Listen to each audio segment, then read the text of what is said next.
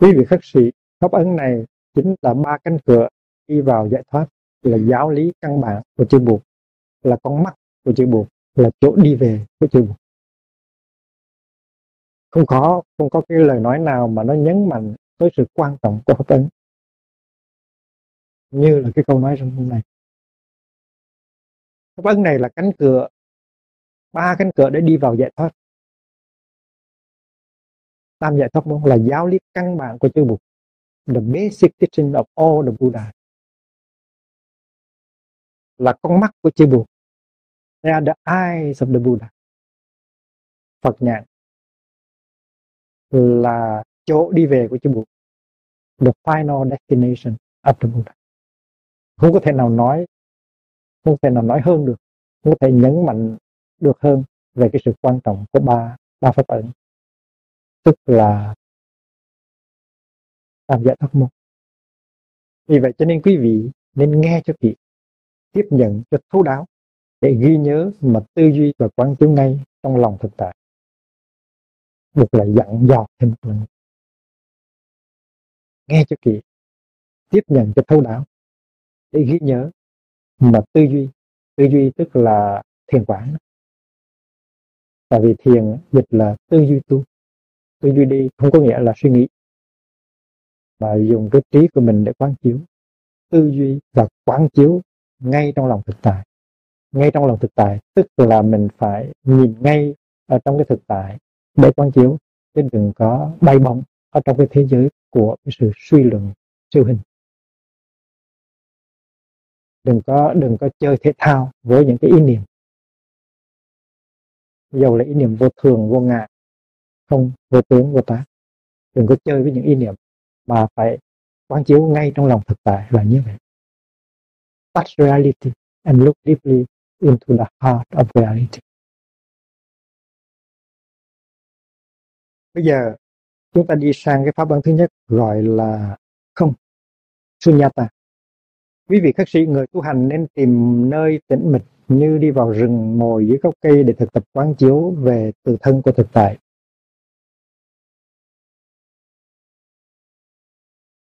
Look deeply into the nature of reality. Phải thấy mọi hình sắc là khổ, không và vô thường để thoát ly cho được sự bám víu vào hình sắc và trở về an trú trong cái thấy bình đẳng, không phân biệt đối với hình sắc. Thì chúng ta thấy rằng kinh này cũng nói tới vô thường, kinh này cũng nói tới khổ và kinh này cũng nói tới vô ngã.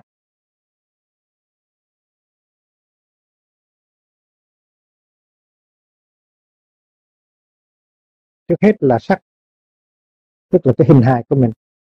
Và vật chất, phải nhìn vào sắc để thấy tính cách vô thường của nó. Và thấy rằng nếu mình dại dột, ngây thơ, thì nó sẽ gây khổ đau cho mình. Nó là vô thường, nó là vô ngã. Mà mình cứ tưởng là nó thường, nó vô ngã, nó chắc thật thì là nó gây khổ đau cho mình. Khổ không và vô thường để thoát ly cho được sự bám víu vào hình sắc, mình mình an cư lập nghiệp ở trong cái sắc. Mình xây nhà trong cái sắc, mình làm chùa trong cái sắc. Mình ký kết lâu dài với cái sắc là rất rất dạy dục. Cũng như là mình mình ký kết lâu dài với là cái mùi hương của bông sen. Mình ký kết lâu dài với cái bông sen hay cái lá sen là mình dạy dột mình phải thấy cái bông sen ở trong cái củ sen. Mình phải thấy bông sen ở trong nước, trong đất, ở trong vũ trụ.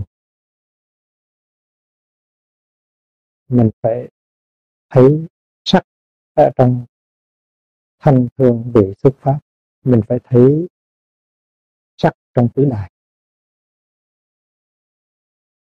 Và mình đừng có, mình đừng bám víu lấy một cái phần nhỏ của thực tại để mà làm ăn lâu dài với cái đó. Và việc thân mình thế nào nó cũng già, cũng bệnh. Và mình nói mình là cái thân này thì sẽ có ngày mình đau khổ, hoặc là mình có thể đau khổ ngay từ bây giờ. Thế thân là vô thường, thế thân là vô ngã và thế thân là không, thì mình mới thoát được những khổ đau đó. Đừng có bám víu vào sắc và trở về an trú trong cái thấy bình đẳng không phân biệt đối với hình sắc. Chúng ta quán chiếu về sắc, ta phải thấy được cái tính bất khả đắc. Chân như pháp tính, bất nhị vô phân biệt, ly chư vọng vọng tưởng. Ly chư hương vọng. Có sắc.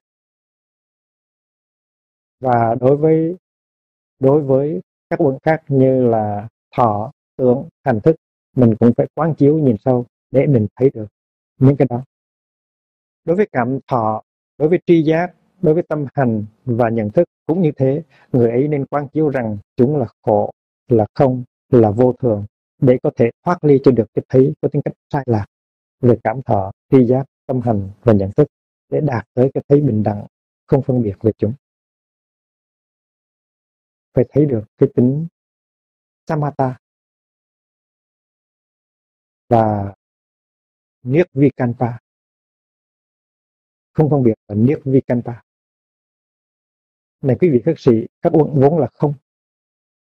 Vốn được sinh khởi từ tâm khi tâm không còn hiện hành, thì uẩn không còn tác dụng. Thấy được như thế, tức là đạt. Giải thoát chân chính. Giải thoát chân chính rồi thì thoát được mọi tri kiến. Các quán sát này được gọi là không, cánh cửa giải thoát thứ nhất.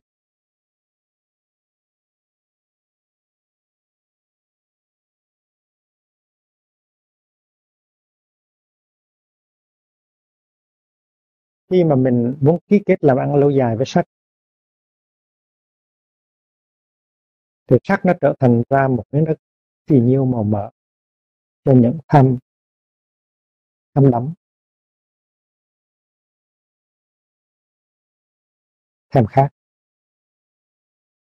kỳ thị, giận hờn và sợ hãi. Vì vậy cho nên thức nó nó lớn mạnh. Thức đây tức là vọng thức. Chính cái vọng thức là cái làm cho mình điên đạo mỗi ngày. Mà sắc hình hài là một cái miếng đất màu mỡ. Và nếu mình lấy cái vọng thức của mình mà mình trồng vào trong cái miếng đất màu mỡ của sắc đó, thì cái vọng thức nó lớn lên. Và vọng thức càng lớn từng nào thì càng nhiều tham đắm càng nhiều kỳ thị càng nhiều sợ hãi từng đó. Cho nên cho nên thức đó, là nó lấy thức ăn từ sắc trong khi đó thì cái mà mình thực hiện không phải là thức mà là trí trí tuệ.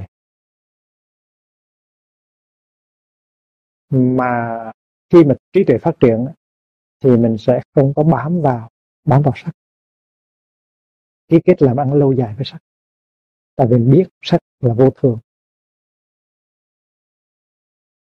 Là không là trống rộng như là một cái ráng trời. Chúng ta biết cái ráng trời là vô thường.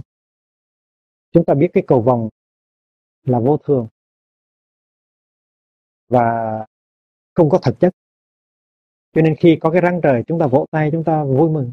Mà đến khi cái răng trời mất, chúng ta không có đau khổ, không có than khóc. Là nhờ chúng ta có trí tuệ cho ta biết rõ rằng cái ráng trời là vô thường và không có không có thực chất nhưng mà ta không áp dụng được cái thấy đó vào cái thân thể ta và cái thân thể của người kia. Và vì vậy cho nên không áp dụng được thì ta không có trí tuệ. Và không có trí tuệ, tức là cái vọng thức nó lớn lên. Vọng thức nó lớn lên thì ta bị sợ hãi, khổ đau và tuyệt vọng. Cho nên buộc dạy rằng sắc là miếng đất màu mỡ để phát sinh vọng thức. Và phải dùng trí thì mới thì mới tránh ra khỏi cái chuyện vọng thức làm ăn ở trên sắc phải quan chiếu sắc bằng trí tuệ, phải thấy sắc là vô thường, là không có thực chất. Rồi phải đi tới thọ, phải quán chiếu thọ là vô thường và không có thực chất. Có phải là mỗi ngày chúng ta có khuynh hướng chạy theo thọ ký kết với thọ đi tìm những cảm thọ dễ chịu hay không? Nghe một câu nói khen ngợi.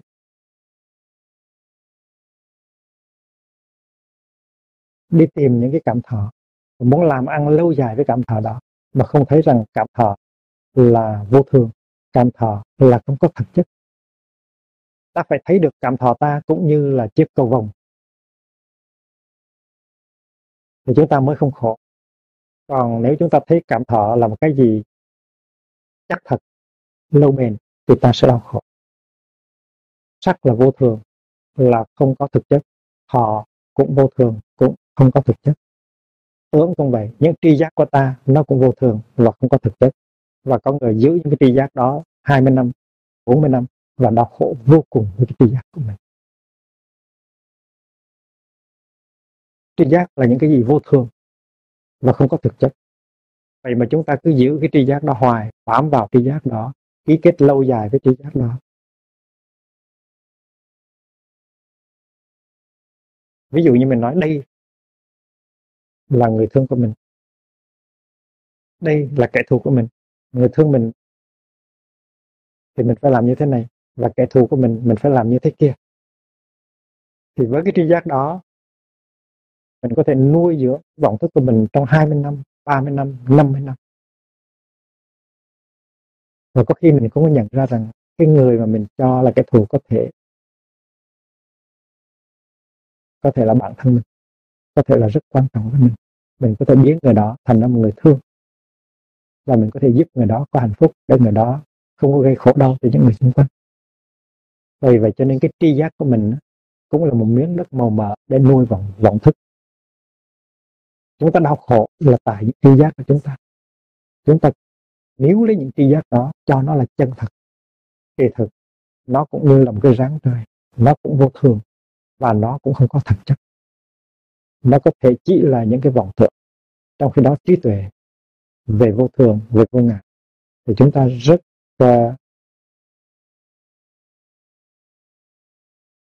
ốm yếu. Của ta rất là ốm yếu.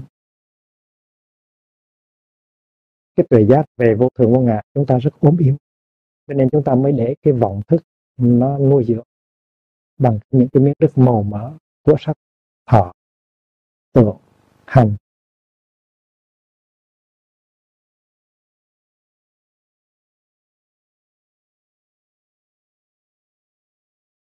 Các quận vốn là không, vốn được sinh khởi từ tâm.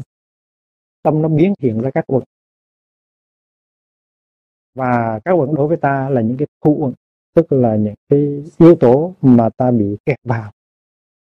Nếu cái tâm ta nó được giải thoát, nếu cái tuệ nó phát triển thì vọng thức nó tiêu diệt, thì cái thủ nó không còn lung lạc được mình, nó không còn kéo níu được mình, nó không còn giam hãm mình nữa.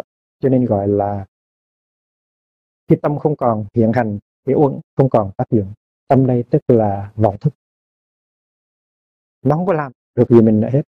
Thấy biết được như thế tức là đạt được giải thoát chân chính. Nó không còn là thu ẩn nữa, mà nó là xạ uẩn. Thì mình phải ru. Nó cũng là sắc, thọ, tướng, hành thức. Nhưng mà mình chơi với nó một cách rất là giống như là mình đứa trẻ ngồi xây một cái lâu đài bằng cát ở trên bãi biển. Đây là cổng ra vào, đây là bức tường thành, đây là cái cái, cái tháp ở giữa mình chơi rất vui. Nhưng mà mình biết rằng đây là những cái bậc cát và khi mẹ mình ra nói con ơi vô ăn cơm. Thì mình không có tiếc gì hết. Mình có thể đưa chân mình đạp cái lâu đài đó ngã xuống không có tiếc gì hết. Thì sắc thọ tưởng hành thức cũng vậy. Nếu nó là những cái thú ứng thì nó làm cho mình đau khổ cực kỳ. Nhưng mà nếu mình biết nó cái bản chất của nó là vô thường là vô ngã thì mình có thể chơi với nó, mà mình không có đau khổ gì nó là xạo thấy biết được như thế, tức là đạt được giải thoát chân chính, true liberation. Giải thoát chân chính rồi thì thoát được mọi tri kiến. Mọi tri kiến tức là mọi cái mọi cái thành kiến. Mọi cái ý niệm. Phép quan sát này được gọi là không. Đó là cánh cửa giải thoát thứ nhất. Mở cánh cửa đó ra thì mới ra khỏi cái tù ngục. Mà mình gọi là tam giới. Bây giờ chúng ta đi sang cái phần cái giải thoát môn thứ hai là vô tướng. Chúng ta đã hiểu vô tướng rồi, thành chúng ta có thể đi rất mau. Vô tướng là không kẹt vào tưởng. lại nữa, an trú trong định mà quan sát các đối tượng, thì hành giả thấy các đối tượng hình sắc đều tan biến và người ấy thoát ly được tính cách hư ảo của tri giác về hình sắc. Tướng, chúng ta có thấy tướng hoa, tướng lá, tướng hương, tướng sắc. An trú trong định mà quan sát các đối tượng. Khi mà chúng ta quan sát cầu vòng, khi mà chúng ta quan sát cây chuối, khi mà chúng ta quan sát một đám bọt nước, hay quan sát cái hình hài của một người anh, một người chị, một người em, một người con, hay là hình hài của chúng ta thì ta phải an trú trong định mà quan sát. Tức là tâm mình có định thì mình quan sát mới đi sâu vào được. Mà muốn có định thì phải có chánh niệm. Tại vì niệm nó đưa tới định. Mà có định thì mới có tuệ được. Ở đây, cái công việc của người tu là đi tìm tuệ, phát triển tuệ, khai triển tuệ. Mà muốn có tuệ thì phải có định do đó cho nên phải sống chánh niệm và phải quán chiếu. Trong khi mình nấu cơm, trong khi mình ăn cơm, trong khi mình trừ nồi, trong khi mình giặt áo, những cái lúc đó mình nên giữ chánh niệm, rồi mình nên nhìn vào cái gì nó đang xảy ra trong hiện tại, nhìn sâu vào.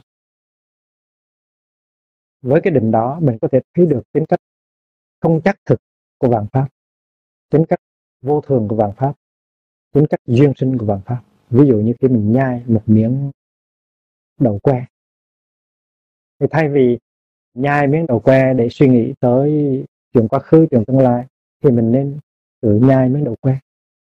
Là thấy rằng cái miếng đậu que này là một hiện tượng màu nhiệm, nó biểu hiện ra. Mà trong miếng đậu que này nó có nó có mây, nó có nước nó có ánh sáng, nó có vũ trụ ở trong đó. Và mình có thể tìm được, mình thấy được. Mình có thể thấy được cái tính vô tướng. Cái tính cách vô tướng của đầu que. Trước đây được chừng 3 tháng thì mình có thấy được cái miếng đầu que này. Miếng đầu que nó từ lâu tới? Rồi mình thấy được cái hạt hạt đậu. Rồi mình thấy được mưa nặng và người làm vườn để cho cái hạt đầu đó nó thành cái đầu. Cho nó biểu hiện ra một cách rất màu nhiệm. Và mình thấy rằng, mình thấy rằng mình nhìn thấy cái tướng của hạt đầu que và mình thấy được cái vô tướng của hạt đầu que. Cái miếng đầu que. Đầu que tức là cái danh từ việt hóa aricove đầu ve sao rồi thành là đột que thành ra, khi mình ăn cái miếng đầu que, thì mình có tiếp xúc được với cái tướng của đầu que. Nhưng mà mình là người tu, thành ra mình bị kẹt vào tướng. Mình thấy rằng trong cái miếng đầu que này, nó có một cái yếu tố như là mây, như là nước, như là nắng, như là người làm, như là phân rác và thấy được như vậy thì mình mình thoát được cái tướng của đầu que và mình tiếp xúc được cái tính chất vô tướng của đầu que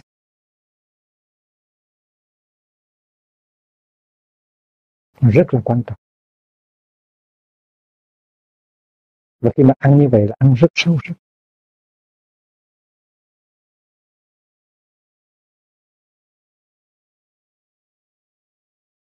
Chỉ cần có một chút định thôi là ta nhìn vào trong miếng đầu que ta có thể phát ra được cái tuệ giác về vô thường, về tương tức về vô ngã. Ăn một miếng đầu que có thể chảy nước mắt, chảy nước mắt vì hạnh phúc và cũng vì đau khổ. Rồi những chất hữu cơ, những chất vô cơ, nó họp lại, nó làm thành ra miếng đầu que này và cái sinh mạng của nhiều chúng sanh nó có liên hệ tới cái miếng đậu mà chúng ta ăn. Và chúng ta mỉm cười với cái miếng đậu que. Ta nói rằng miếng đậu que có mặt khắp nơi trên thế giới. Và hôm nay nó biểu hiện ra cho mình thấy để mình nhận diện.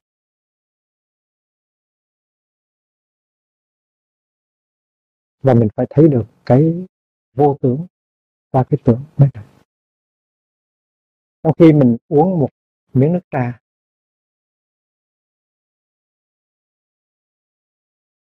thì mình quen, cái thói quen của mình là mình uống nước.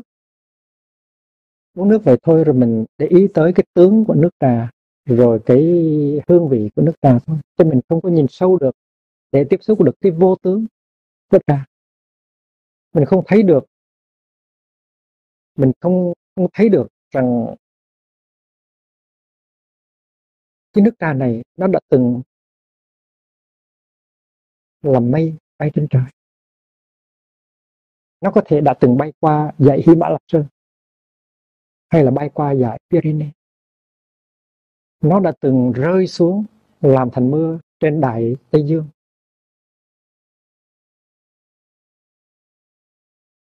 Nó đã từng đi vào trong máu của một Đức Thế Tôn. Và hình tướng của nó khi làm máu của Đức Thế Tôn thì nó đỏ. Bây giờ thì nó vàng. Và mình thoát được cái tướng đỏ, thoát được tướng vàng, thoát được tướng nước, thoát được tướng mây, thoát được tướng tuyết. Thành đất mình nhìn vào cái tướng của nước trà, mình thấy được cái vô tướng của nước trà. Và chỉ khi nào đạt tới vô tướng thì cái sự sợ hãi của mình mới tiêu tan mà thôi sợ hãi gì? Sợ hãi có, sợ hãi không? Sợ hãi còn, sợ hãi mất, sợ hãi sanh, sợ hãi diệt. Thành đặt cửa vô tướng là một cửa rất màu nhiệm. Tất cả những sự sợ hãi, lo buồn của mình tiêu tan hết khi mình tiếp xúc với tướng và mình qua cái tướng, mình thấy được cái vô tướng. Tướng buộc buộc có tướng mà buộc có vô tướng cha mình có tướng, cha mình có vô tướng. Mình có tướng, mình có vô tướng. Người tu là người phải tiếp xúc được cái vô tướng thì mới có thể giải thoát được. Cái cánh cửa này là cánh cửa vương đạo. Mở ra được một cái thì thoát.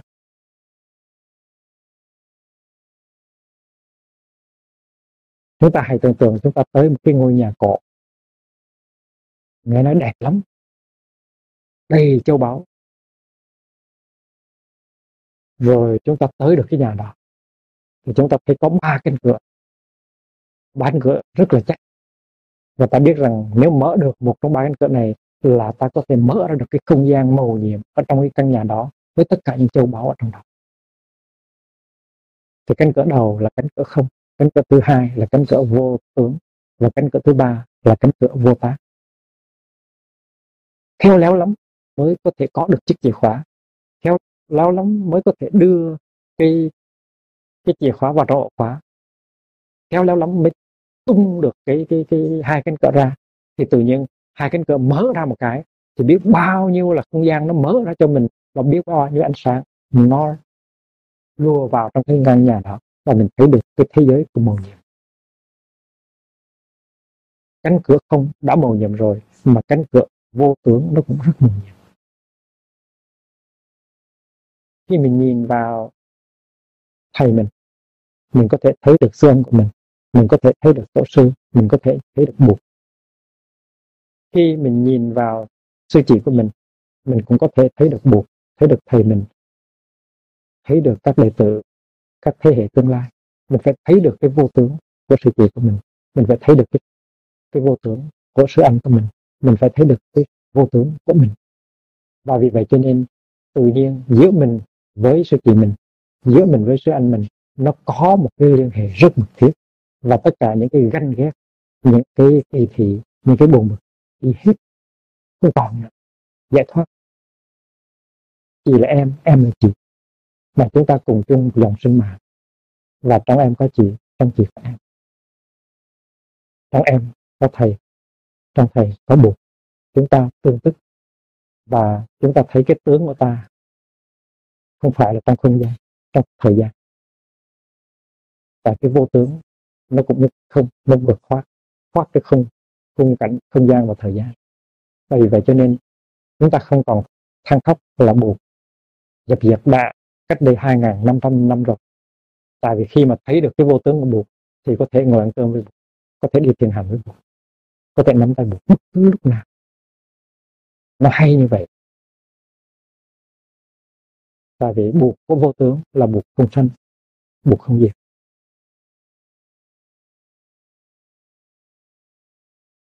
Không quá khứ, cũng không có tương lai. An trú trong định mà quan sát các đối tượng thì hành giả thấy các đối tượng hình sắc đều tan biến hết.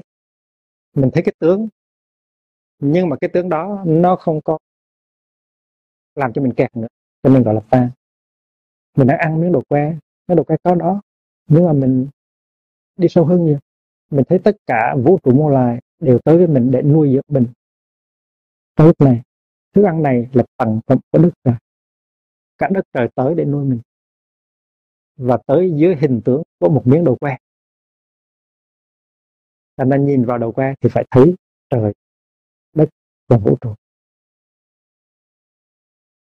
Và người ấy thoát ly được tính cách hư ảo của tri giác về hình sắc chúng ta có một cái một cái tri giác sai lầm về sắc.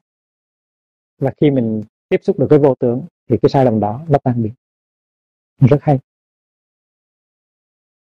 Các đối tượng khác là thanh, hương, vị, xúc, pháp cũng đều tan biến hết và hành giả thoát được tính cách hư ảo của mọi tri giác về thanh, hương, vị, xúc và pháp.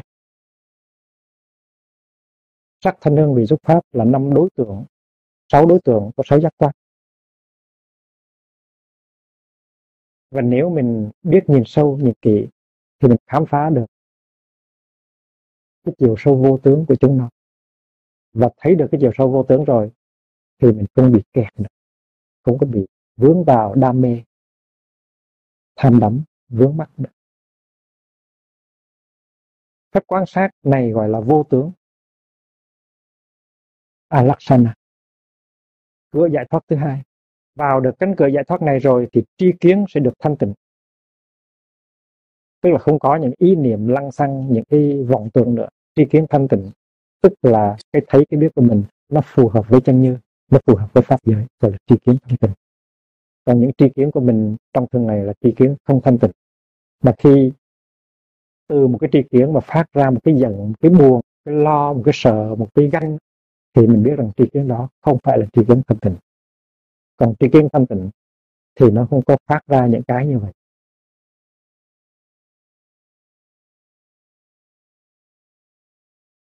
Vì tri kiến đã được thanh tịnh nên hành giả diệt trừ hết các phiền não tham, sân và si. Đúng như vậy. Chỉ có tri kiến không thanh tịnh nó mới làm ra vướng mắc hận thù và u mê mà thôi. Tham và sân và si đã được tận diệt thì hành giả an trú trong cái thấy bình đẳng. Bình đẳng samatha. Bình đẳng ở đây không có nghĩa là bình đẳng xã hội. Người giàu, người nghèo quyền công dân bình đẳng ở đây hãy nhớ là trái núi với hậu sỏi hãy nhớ cha và con hãy nhớ Phật và chúng sanh hãy nhớ mình với sứ em của mình. Mình phải thấy được.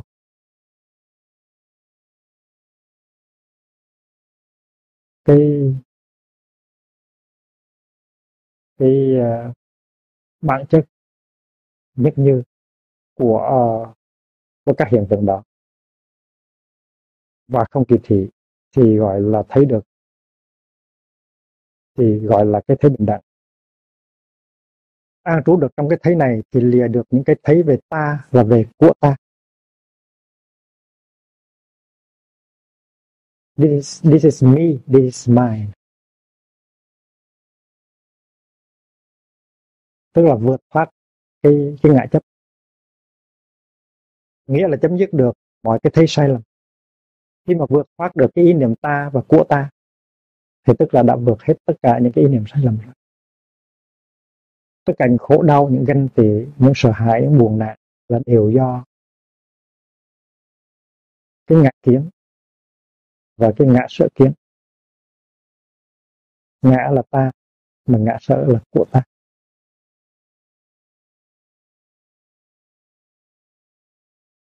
Cái thế này không còn cơ hội và căn cứ để sinh khởi nữa. Tức là những cái thấy sai lầm không còn cơ hội và căn cứ để sinh khởi nữa và việc vậy cho nên vọng thức nó không còn không còn lớn lên được nữa. vọng thức nó vì cái thấy đó cho nên nó không có thể tiếp tục được nuôi dưỡng bởi sắc thọ tượng hành thức theo cái chiều vô minh nữa